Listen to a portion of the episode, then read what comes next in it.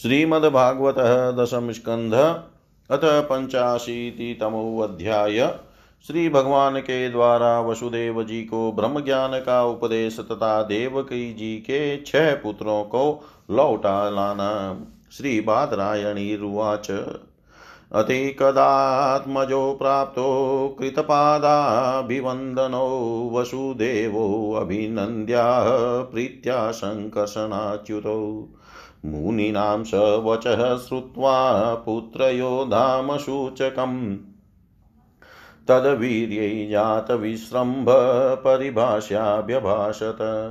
कृष्ण, कृष्णमहायोगिन् शङ्काशन् सनातन जाने वामस्य यत् साक्षात् प्रधानपुरुषौ परौ। यत्र येन यतो यस्य यस्मै यद यद यथा यदा स्यादिदं भगवान् साक्षात् प्रधानपुरुषेश्वर एतनानाविधं विश्वमात्मसृष्टमधोक्षज आत्मनानुप्रविश्यात्मन प्राणो जीवो विवस्यज। प्राणादीनां विश्वसृजां शक्त्यो या परस्यता पारतन्त्र्याद्वैसादृश्याद्वयो चेष्टेव चेष्टताम्। कान्तिस्तेजप्रभासत्ता चन्द्राग्न्यर्कक्षविद्युतां यतस्थैर्यं भूभृतां भूमे वृत्तिगन्धोऽर्थतो भवान्। तर्पणं प्राणनं पपा तर्पणं प्राणनमपां देव त्वं तासश्च तद्रश ओजसहो बलं चेष्टा गतिर्वायोस्तवेश्वर। दिशां त्वमवाकाशोषि दिशखं स्फोट आश्रय नादो वणस्त्वमोङ्कार आकृतीनां पृथक्कृति इन्द्रियं त्विन्द्रियाणां त्वं देवाश्च तदनुग्रह अवबोधो भवान् बुद्धे जीवस्यानुस्मृति सति। भूतानामसि भूतादिरिन्द्रियाणां च तेजस वैकारिको विकल्पानां प्रधानमनुषायिनाम् नश्वरे शिव वा भावेषु तदसि त्वमनश्वरं यथा द्रव्यविकारेषु द्रव्यमात्रं निरूपितम्। सत्वं रजस्तम इति गुणास्तदवृतयश्च या तव वै यदा ब्रह्मणि परे कल्पिता योगमायया। तस्मान् सन्त्यमी भावा त्वयि विकल्पिता त्वं चामिषु विकारेषु हन्यदा व्यवहारिक गुणप्रवाह एतस्मिन् बुद्धास्त्वखिलात्मन गतिं सूक्ष्मां बोधेन संसरन्तीह कर्मभिः। यदृच्छयान्वितां प्राप्य सुकल्पामिह दुर्लभां स्वार्थे प्रमतस्य वयो गतं त्वन्माययेश्वर। असावहं ममैवेते देहे चास्यान्वयादिषु स्नेहपाशे निभग्नाति भवान् सर्वमिदं जगत्। युवां न नः सुतो साक्षात् प्रधानपुरुषेश्वरो भूभारक्षत्रक्षपणवतीर्णो तथा आत। तते गतोऽस्म्यरणमध्यपदारविन्दम् आपनसंसृतिभयापहं मातबन्धो। एतावतालमलमिन्द्रियलालसेन मत्र्यात्मधृकत्वयि परे यदपत्न्यबुद्धि। श्रुतिगृहे ननु जगाद भवानजो नौ संजज्ञ इत्यनुयुगं निजधर्मगुप्तये। नानातनौ गर्गन्वद विदधजहासि को वेदभुम्न उरुगाय विभूतिमायाम् श्रीशुकुवाच आकर्ण्येथं पितुर्वाक्यं भगवान् सात्वतर्षभ प्रत्याय प्रश्रया नम्र प्रहसञ्चलक्षणया गिरा। श्रीभगवानुवाच वचो वसंवितार्थताते तदुपमन्महे यनः पुत्रान् समुद्दिश्य तत्त्वग्राम उदाहृत। अहं यूयमसावार्य इमे च द्वारकौकश सर्वेऽप्येवं यदुश्रेष्ठ विमृश्या सचराचरम् आत्मा हि एकस्वयं ज्योति नित्योऽन्यो निर्गुणो गुणे, आत्मसृष्टेस्ततः कृतेषु भूतेषु बौधेयते खं वायुज्योतिरापो भूस्तत्कृतेषु यथाशयम् आविस्तिरोऽल्पभूर्येको नानात्वं यातयसावपि। श्रीशुकुवाच एवं भगवता राजन् वसुदेव उदाहृतं श्रुत्वा विनिष्टनानाधिस्तूष्णीं प्रीतमनाभूत्। अथ तत्र कुरु श्रेष्ठ देवकी सर्वदेवता श्रुत्वा नितं गुरोपुत्रमात्मजाभ्यां सुविस्मिता।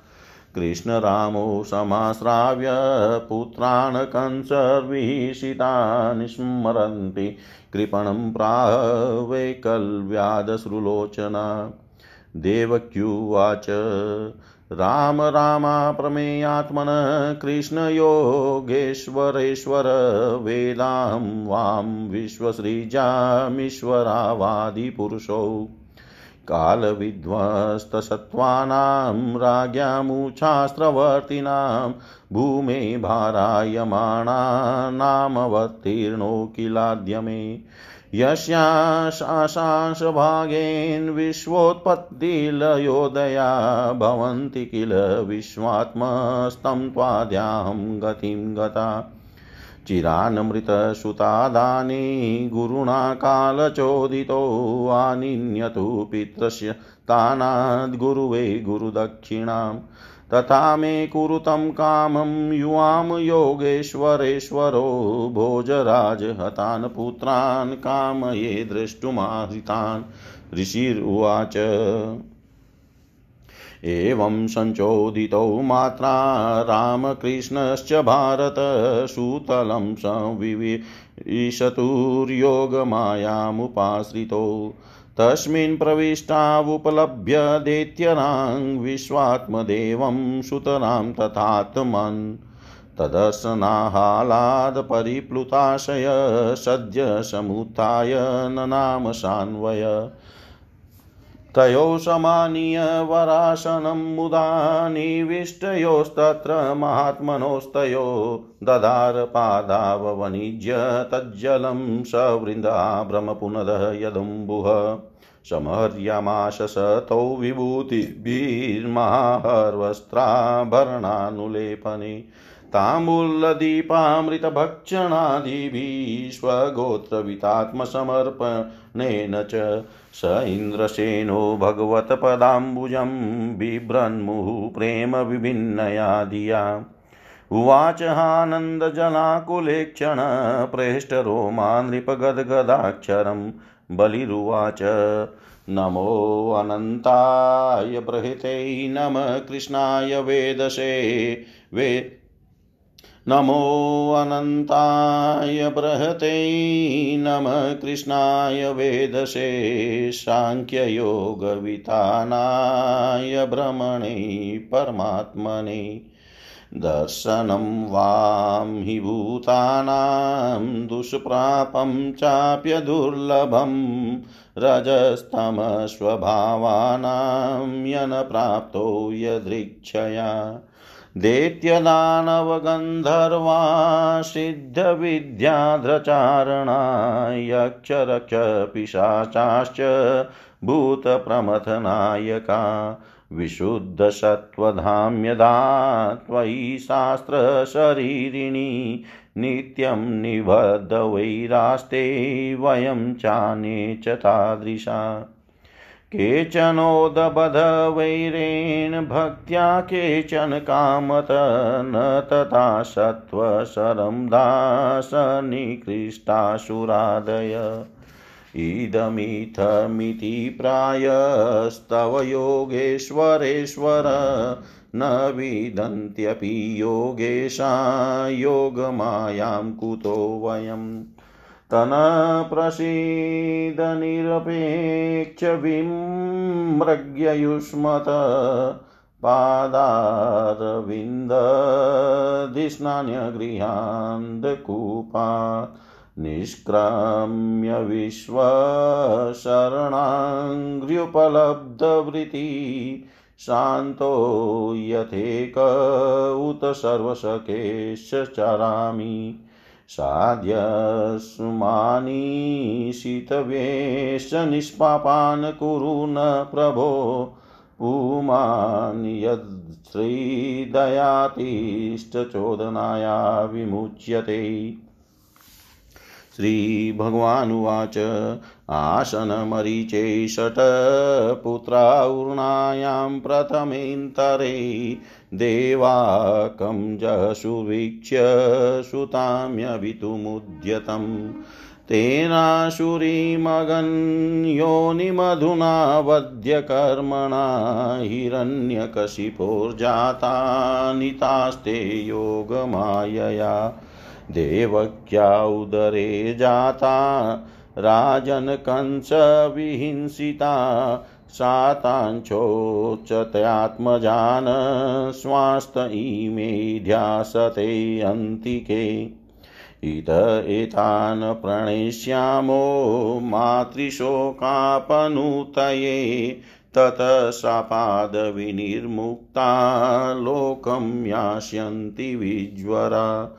स्मरोदगितपरिष्वङ्गपतङ्गक्षुद्रभृदगृणी षडिमे मत्प्रसादेन पुनर्यास्यन्ति सद्गतिम् इत्युक्त्वा तान् समादाय इन्द्रसेनेन पूजितो पुनद्वारवतीमेत्य मातुपुत्रान् यच्छताम् तान् दृष्ट्वा बालकान् देवी पुत्रस्नेहस्नुतस्तनी परिष्वज्या कमारोप्य मुदजिग्रदभीक्ष्णश अपाययतस्तनं प्रीता श्रुतस्पर्शपरिप्लुता प्रो मोहिता मायया विष्णोर्यया सृष्टिप्रवर्तते।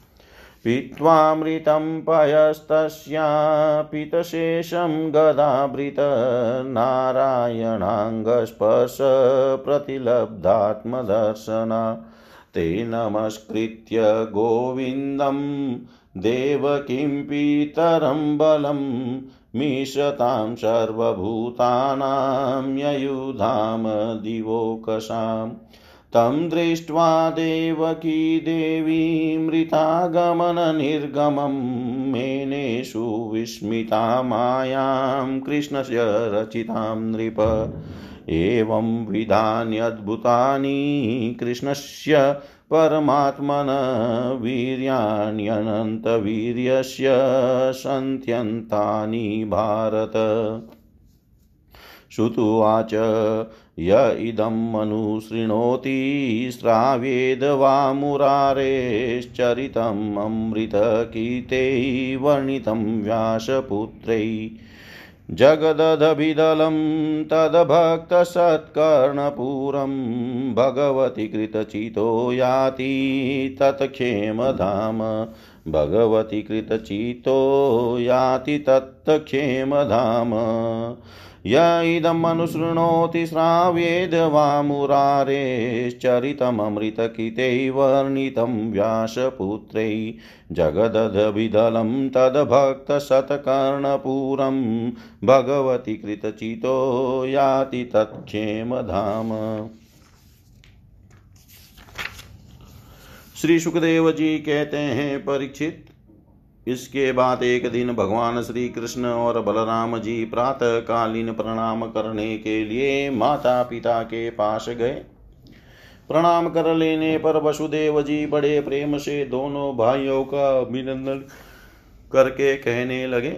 वसुदेव जी ने बड़े बड़े ऋषियों के मुँह से भगवान की महिमा सुनी तथा उनके ऐश्वर्यपूर्ण चरित्र भी देखे थे। इससे उन्हें इस बात का दृढ़ विश्वास हो गया था कि ये साधारण पुरुष नहीं, स्वयं भगवान है। इसलिए उन्होंने अपने पुत्रों को प्रेम पूर्वक संबोधित करके यो कहा सचिदानंद स्वरूप श्री कृष्ण महायोगीश्वर शंकर सन, तुम दोनों सनातन हो। मैं जानता हूँ कि तुम दोनों सारे जगत के साक्षात कारण स्वरूप प्रधान और पुरुष के भी नियामक परमेश्वर हो। इस जगत के आधार निर्माता और निर्माण सामग्री भी तुम ही हो। इस सारे जगत के स्वामी तुम दोनों हो और तुम्हारी ही क्रीड़ा के लिए इसका निर्माण हुआ है। यह जिस समय, जिस रूप में जो कुछ रहता है, होता है, वह सब तुम ही हो। इस जगत में प्रकृति रूप से, भोग्य और पुरुष रूप से, भोक्ता तथा दोनों से परे, दोनों के नियामक साक्षात भगवान भी तुम ही हो। इंद्रियातीत जन्म अस्तित्व आदि भाव विकारों से रहित परमात्मन इस चित्र विचित्र जगत का तुम्ही ने निर्माण किया है और इसमें स्वयं तुमने ही आत्मा रूप से प्रवेश भी किया है। तुम प्राण क्रिया शक्ति और जीव ज्ञान शक्ति के रूप में इसका पालन पोषण कर रहे हो। क्रिया शक्ति प्रधान प्राण आदि में जो जगत की वस्तुओं की सृष्टि करने की सामर्थ्य है, वह उनकी अपनी सामर्थ्य नहीं, तुम्हारी ही है। क्योंकि वे तुम्हारे समान चेतन नहीं, अचेतन है, स्वतंत्र नहीं, परतंत्र है। अतः उन चेष्टाशील प्राण आदि में केवल चेष्टा मात्र होती है, शक्ति नहीं। शक्ति तो तुम्हारी ही है, प्रभो। चंद्रमा की कांति, अग्नि का तेज, सूर्य की प्रभा नक्षत्र और विद्युत आदि की स्पूर्ण रूप से सत्ता, पर्वतों की स्थिरता, पृथ्वी की साधारण शक्ति रूप वृत्ति और गंध रूप गुण, ये सब वास्तव में तुम्ही हो। परमेश्वर, जल में तृप्त करने, जीवन देने और शुद्ध करने की जो शक्तियाँ हैं, वे तुम्हारा ही स्वरूप है। जल और उसका रस भी तुम ही हो। प्रभो इंद्रिय शक्ति, अंतकरण की शक्ति, शरीर की शक्ति, उसका हिलना, डोलना, चलना, फिरना, ये सब वायु की शक्तियाँ तुम्हारी ही है। दिशाएँ और उनके अवकाश भी तुम ही हो। आकाश और उसका आश्रय भूत स्फोट शब्द तन्मात्रा या परावाणी, नाद पश्यंती, ओंकार, मध्यमा तथा वर्ण अक्षर। एवं पदार्थों का अलग अलग निर्देश करने वाले पद रूप वैखरी वाणी भी तुम ही हो। इंद्रिया उनकी विषय प्रकाशिनी शक्ति और अधिष्ठात्री देवता तुम ही हो। बुद्धि की निश्चयात्मिका शक्ति और जीव की विशुद्ध स्मृति भी तुम ही हो। भूतों में उनका कारण तामस, अहंकार, इंद्रियों में उनका कारण तेज अहंकार और इंद्रियों के अधिष्ठात्री देवताओं में उनका कारण सात्विक अहंकार तथा जीवों के आवागमन का कारण माया भी तुम्ही हो। भगवान जैसे मिट्टी आदि वस्तुओं के विकार, घड़ा, वृक्ष आदि में मिट्टी निरंतर वर्तमान है और वास्तव में वे कारण मृतिका रूप ही है। उसी प्रकार जितने भी विनाशवान पदार्थ हैं, उनमें तुम कारण रूप से अविनाशी तत्व हो। वास्तव में वे सब तुम्हारे ही स्वरूप हैं। प्रभो सत्व रजतम ये तीनों गुण और उनकी वृत्तियाँ, परिणाम, महतत्वादि पर ब्रह्म परमात्मा में तुम में योग माया के द्वारा कल्पित है। इसलिए ये जितने भी जन्म अस्थि वृद्धि, परिणाम आदि भाव विकार हैं, वे तुम में सर्वथा नहीं है। जब तुम में इनकी कल्पना कर ली जाती है, तब तुम इन विकारों में अनुगत जान पड़ते हो। कल्पना की निवृत्ति हो जाने पर तो निर्विकल परमात्म रूप तुम ही तुम रह जाते हो। यह जगत सत्व रज तम, इन तीनों गुणों का प्रवाह है।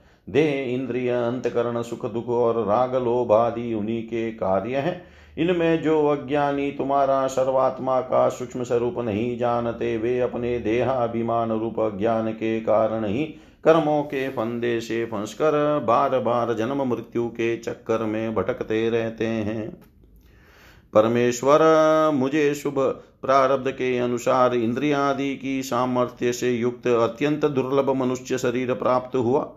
किंतु तुम्हारी माया के वश होकर मैं अपने सच्चे स्वार्थ परमार्थ से ही आवधान हो गया और मेरी सारी आयु यो ही बीत गई।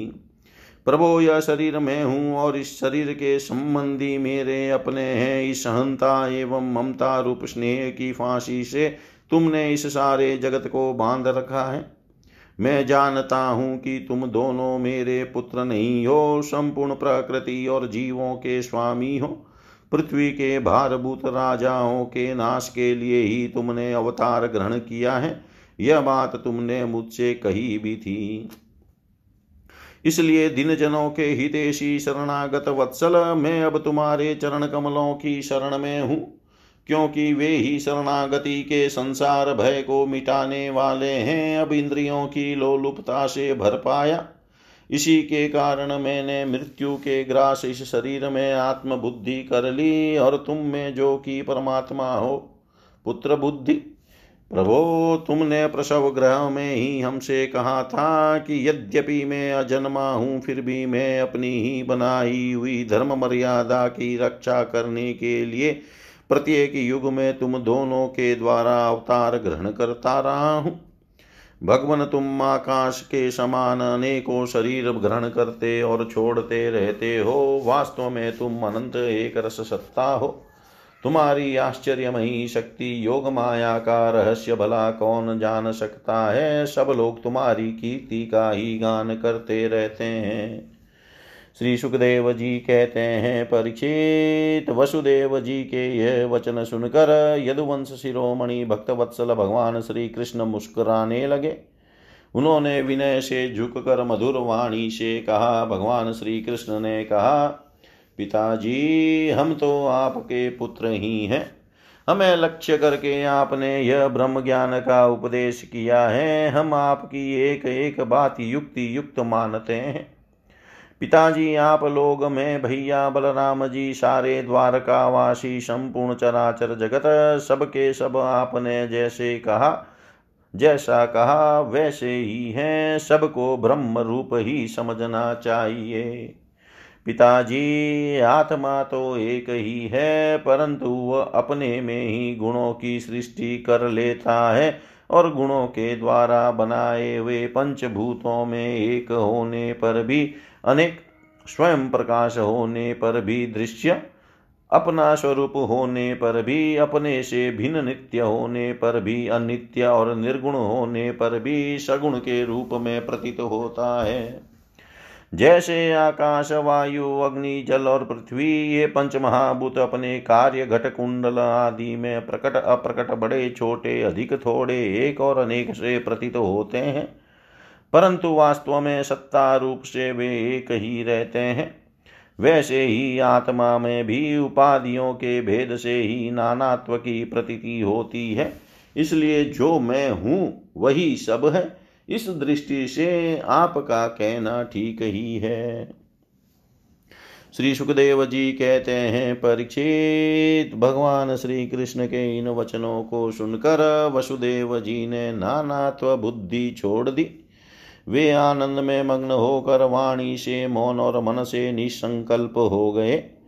कुरुश्रेष्ठ उस समय वहाँ सर्वदेवमयी देव की जी भी बैठी हुई थी। वे बहुत पहले से ही यह सुनकर अत्यंत विस्मित थी कि श्री कृष्ण और बलराम जी ने अपने मरे हुए गुरु पुत्र को यमलोक से वापस ला दिया। अब उन्हें अपने उन पुत्रों की याद आ गई, जिन्हें कंस ने मार डाला था। उनके स्मरण से देवकी जी का हृदय आतुर हो गया। नेत्रों से आँसू बहने लगे। उन्होंने बड़े ही करुण स्वर से श्री कृष्ण और बलराम जी को संबोधित करके कहा। देवकी जी ने कहा लोका भी राम राम, तुम्हारी शक्ति मन और वाणी के परे है। श्री कृष्ण तुम योगेश्वरों के भी ईश्वर हो। मैं जानती हूँ कि तुम दोनों प्रजापतियों के भी ईश्वर आदि पुरुष नारायण हो। यह भी मुझे निश्चित रूप से मालूम है कि जिन लोगों ने कालक्रम से अपना धैर्य संयम और सत्व गुण खो दिया है तथा शास्त्र की आज्ञाओं का उल्लंघन करके जो स्वेच्छाचार परायण हो रहे हैं, भूमि के भारभूत उन राजाओं का नाश करने के लिए ही तुम दोनों मेरे गर्भ से अवतीर्ण हुए हो। विश्वात्मना, तुम्हारे पुरुष रूप अंश से उत्पन्न हुई माया से गुणों की उत्पत्ति होती है और उनके लेश मात्र से जगत की उत्पत्ति, विकास तथा प्रलय होता है। आज मैं सर्वांत करण से तुम्हारी शरण हो रही हूँ। मैंने सुना है कि तुम्हारे गुरु सांदीपनी जी के पुत्र को मरे बहुत दिन हो गए थे। उनको गुरु दक्षिणा देने के लिए उनकी आज्ञा तथा काल की प्रेरणा से तुम दोनों ने उनके पुत्र को यमपुरी से वापस ला दिया। तुम दोनों योगेश्वरों के भी ईश्वर हो, इसलिए आज मेरी भी अभिलाषा पूर्ण करो। मैं चाहती हूँ कि तुम दोनों मेरे उन पुत्रों को जिन्हें कंस ने मार डाला था ला दो और उन्हें मैं भर आँख देख लूँ। श्री सुखदेव जी कहते हैं, प्रिय परिचित माता देवकी जी की यह बात सुनकर भगवान श्री कृष्ण और बलराम दोनों ने योग माया का आश्रय लेकर सुतल लोक में प्रवेश किया। जब दैत्यराज बलि ने देखा कि जगत के आत्मा और इष्ट देव तथा मेरे परम स्वामी भगवान श्री कृष्ण और बलराम जी सुतल लोक में पधारे हैं, तब उनका हृदय उनके दर्शन के आनंद में निमग्न हो गया। उन्होंने झटपट अपने कुटुंब के साथ आसन से उठकर भगवान के चरणों में प्रणाम किया। अत्यंत आनंद से भरकर दैत्यराज बलि ने भगवान श्री कृष्ण और बलराम जी को श्रेष्ठ आसन दिया और जब वे दोनों महापुरुष उस पर विराज गए, तब उन्होंने उनके पाँव पकार कर उनका चरणोदक परिवार सहित अपने सिर पर धारण किया। परिचित भगवान के चरणों का जल ब्रह्म पर्यंत सारे जगत को पवित्र कर देता है।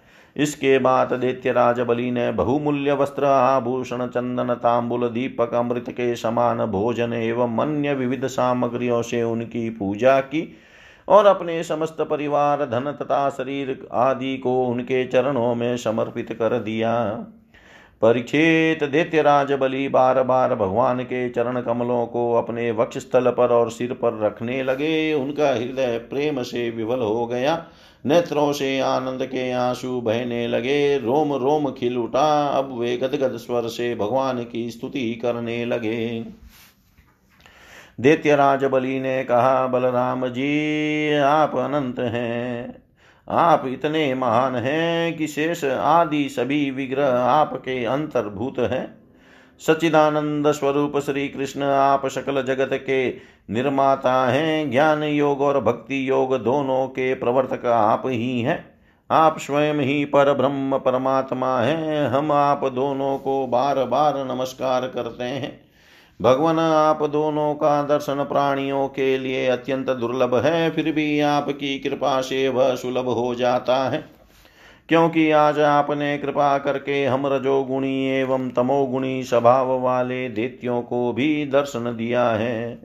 प्रभो, हम और हमारे ही समान दूसरे दैत्य दानव गंधर्व सिद्ध विद्याधर चारण यक्ष राक्षस पिशाच भूत और प्रमथ नायक आदि आपका प्रेम से भजन करना तो दूर रहा। आपसे सर्वदा दृढ़ वैर भाव रखते हैं।